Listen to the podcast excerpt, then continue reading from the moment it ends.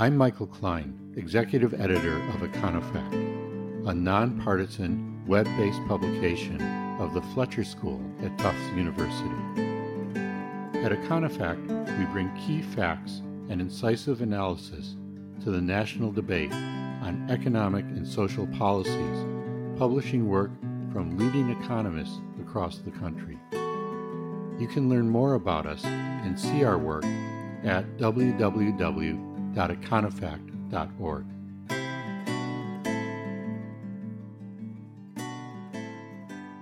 The opioid crisis is the other great epidemic affecting the United States.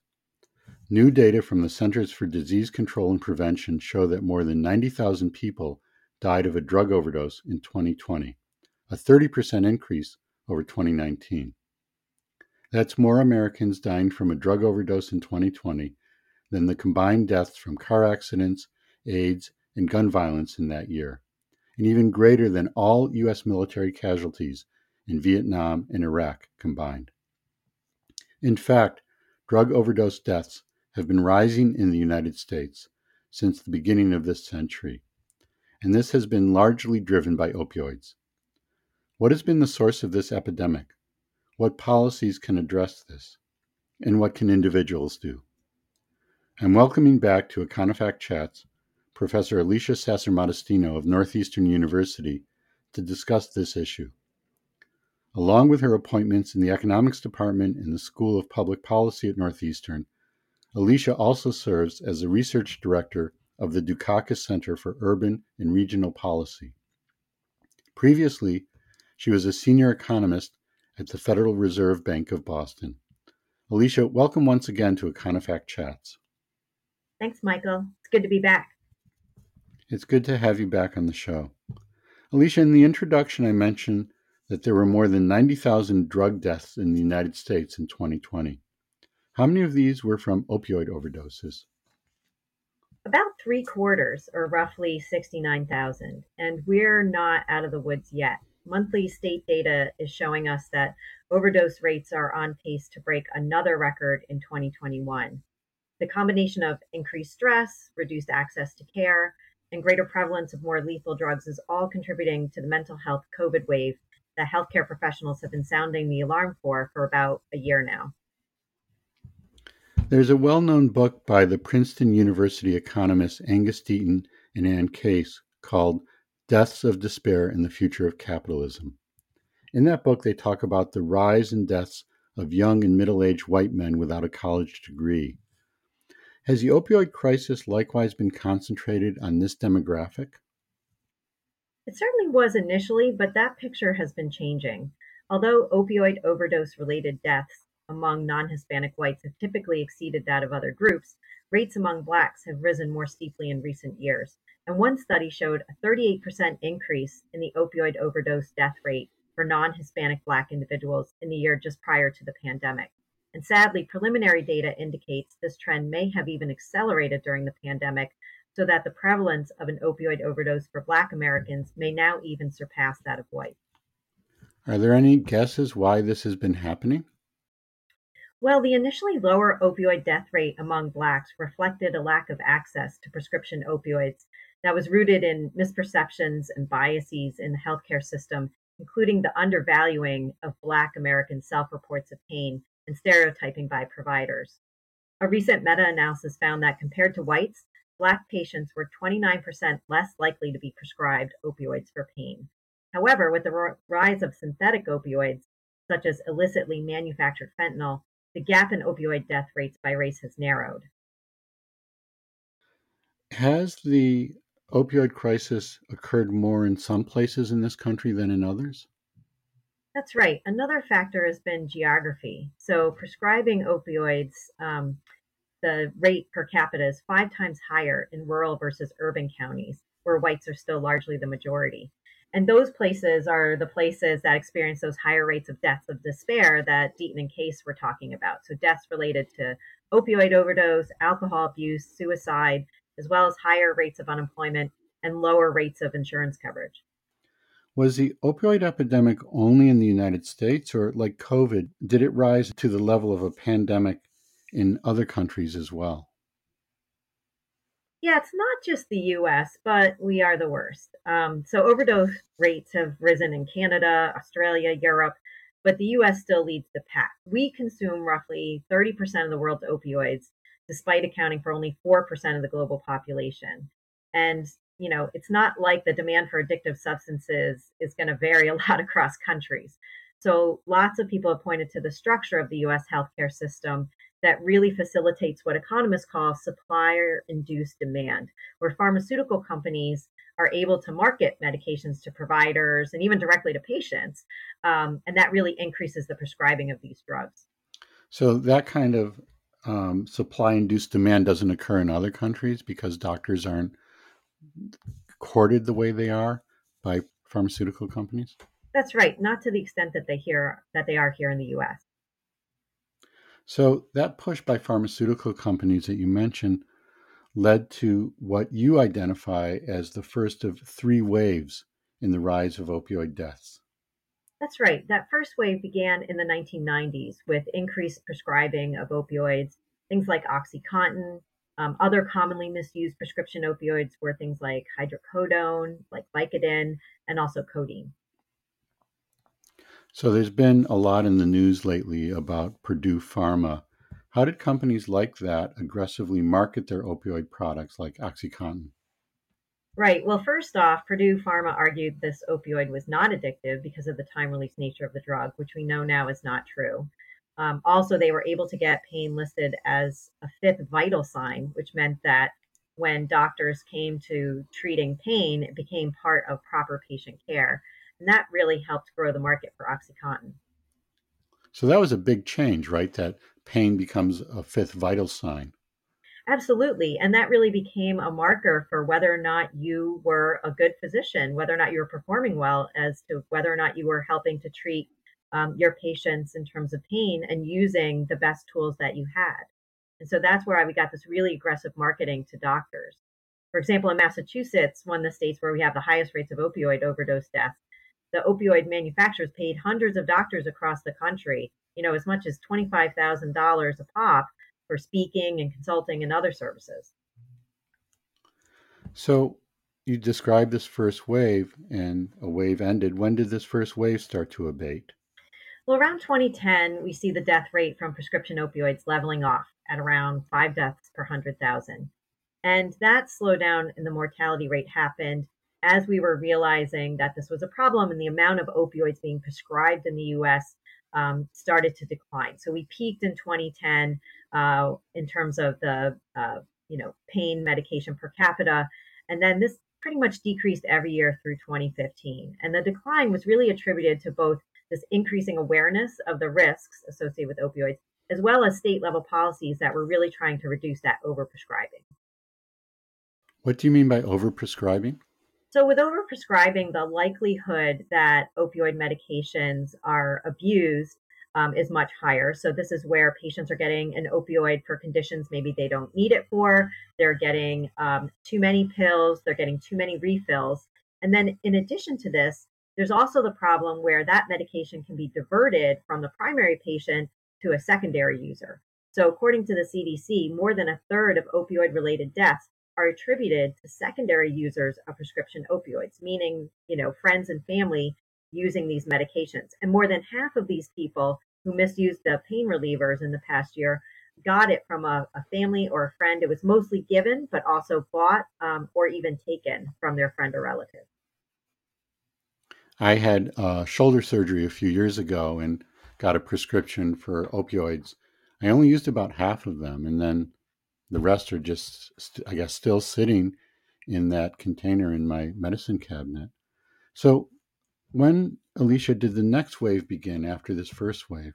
So, the second wave of the crisis began around 2010, and that was basically driven by a rapid increase in overdose deaths involving heroin. But, but wait, heroin's not a prescription drug. So, how did the first wave give rise to the second wave?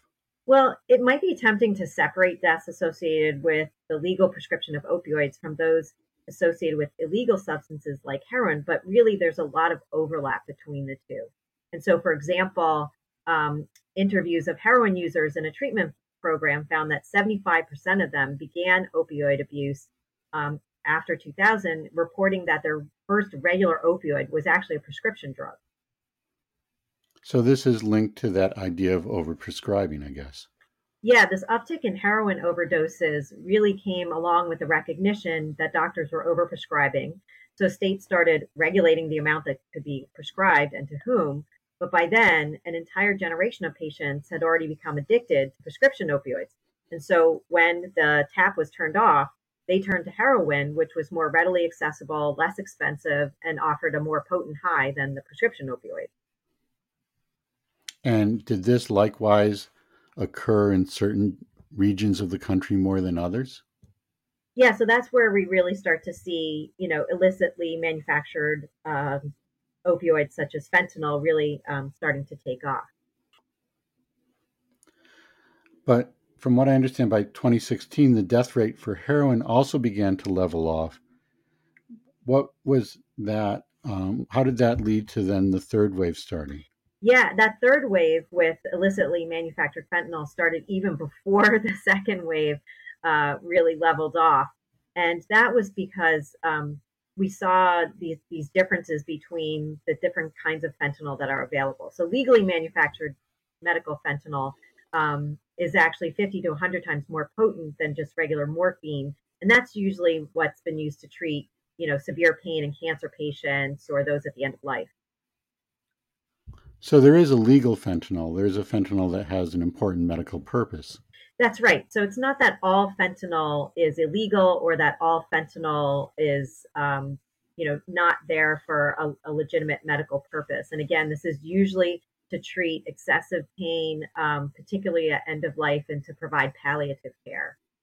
And in those cases, the doctors are really carefully calibrating the dosage. But in contrast, that illicit fentanyl, the illegal fentanyl, can be found in combination with other things like heroin, you know, other counterfeit pills and cocaine.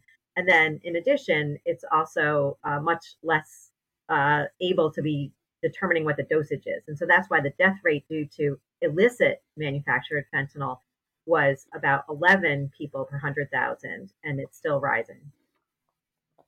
So that's twice the death rate that you cited before when these waves sort of abated a bit.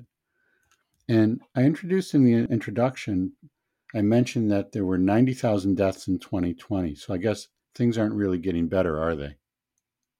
Not really. I mean, although the overall opioid prescribing rate in the United States has been declining since 2012, we're still using way too much. So there were still almost 47 opioid prescriptions written for every 100 Americans in 2019. Nearly one in five Americans have had at least one opioid prescription, and on average, they're actually getting three opioid prescriptions dispensed. Plus, the average number of days prescribed continues to increase, as well as the potency, which is still around three times higher than it was in 1999. So, I actually know of two people in their 20s who, in the last few months, have tragically died of opioid overdoses. Yeah, behind all these statistics, there are just tragic stories of lives lost, grieving families and friends. And I think most people probably know someone who has a problem with opioids, um, or you know maybe tragically has um, has died. So, what can be done, Alicia? Well, there are some policies that we've been trying out, and we do have some evidence on their effectiveness. And really, states have been trying to throw the kitchen sink at this because it has really been such a crisis.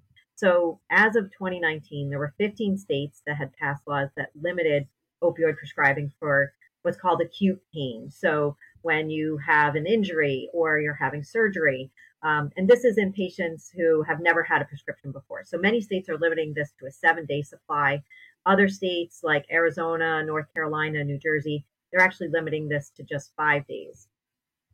Has this been helping? You know, it's uh, it's a step in the right direction, but some people feel like even these restrictions are unlikely to do much to reduce the risk of opioid dependence because the CDC warns that the risk of long term opioid use increases with each additional day of taking the pills, starting with the third day. And also, there's really just a lack of evidence um, as to whether these uh, limitations actually help reduce uh, opioid related morbidity and mortality, meaning death, um, and also whether they are associated with these negative unintended outcomes. So I've heard about these drug monitoring programs. What are those? Yeah, so these are PDMPs or prescription drug monitoring programs, and they are designed to make it more difficult for people to get prescription opioids from a physician uh, by allowing the doctor to view the prescribing history of a given patient. And so they're really intended to limit what's known as doctor shopping, where patients maybe who have become addicted to the medication are visiting several doctors um, to be able to receive a higher quantity of opioids. But we saw before when the opioid um, uh, on the street or the prescription opioids were cut back, then people turned to heroin. Is there a problem that this could occur again? Yeah, so these unintended consequences do uh, come into play with the PDMPs um, and make it more difficult for people to access opioids from legal channels. And then uh, again, we see people seeking illicit opioids on the black market, which then increases their likelihood of an overdose. One thing that's been a factor that has helped make these PDPs maybe more effective has been whether or not it's a, a must access for a versus a voluntary thing. So initially it was just a voluntary thing where if you suspected somebody was abusing opioids, you would check this. And that would, you know, maybe just catch the most egregious kind of offenders who are doctor shopping. But now there's some evidence that must access PDMPs where they require the physician to check the database on all cases are actually more helpful in reducing these indi- indicators of opioid abuse. So you're talking about state level policies, but I guess individuals could do things too, right? That's right. And so, you know, we've actually in Massachusetts been piloting a community health center bring back program, um, actually designed to basically take advantage of the low hanging fruit that is sitting in people's medicine cabinets, like like maybe in your medicine cabinet, Michael. Exactly. Yeah, it's there now. What should I do, or what can I do? So, this kind of program actually encourages patients to return their unused opioid prescription medication because we know that doctors are still prescribing more medication than you need. Um, and the primary goal is then to reduce the supply of the prescription opioids uh, that are available to secondary users so that we can ultimately reduce the likelihood of addiction, overdose, and death. So, where would I take it? I just don't flush it down the toilet, I guess, but I should take it someplace? That's right. So, this program um, is a, a pilot that's designed to allow people to bring it right back to where it was prescribed to them. So there's actually a kiosk set up in the community health center where people can drop it in there. We've actually been piloting since the pandemic began a mail back uh, return system. So you get an envelope handed to you when you're uh, prescribed your opioid, and you can just put it in the envelope when you're done with it and throw it in the mailbox. But you can always bring your prescription opioids back to a police station. They are always able to accept it. And also, lots of pharmacies around Massachusetts, like Walgreens and CVS, have those same kiosks available where you can dispose of your opioid medication. So, we're talking about what's happening in Massachusetts. Is this happening in other places in the country as well? Well, other places in the country definitely um, have these kiosks set up in certain pharmacy locations. It kind of depends on the state. Um, there's also national take back days that you'll see advertised, although those are only once a year, so you kind of have to pay attention to those. Um, some of the interest in piloting this community health center buyback program has been to really expand this intervention across other sites in Massachusetts. And then once we demonstrate the effectiveness, you know, potentially make it the way that pharmacies operate on a daily basis. Has there been effectiveness? Have you found that people are returning their unused opioids? Yeah, so we find that patients um, typically return at least half of the pills uh, that they had been prescribed. So that suggests, again, that physicians are still prescribing more medication than is necessary.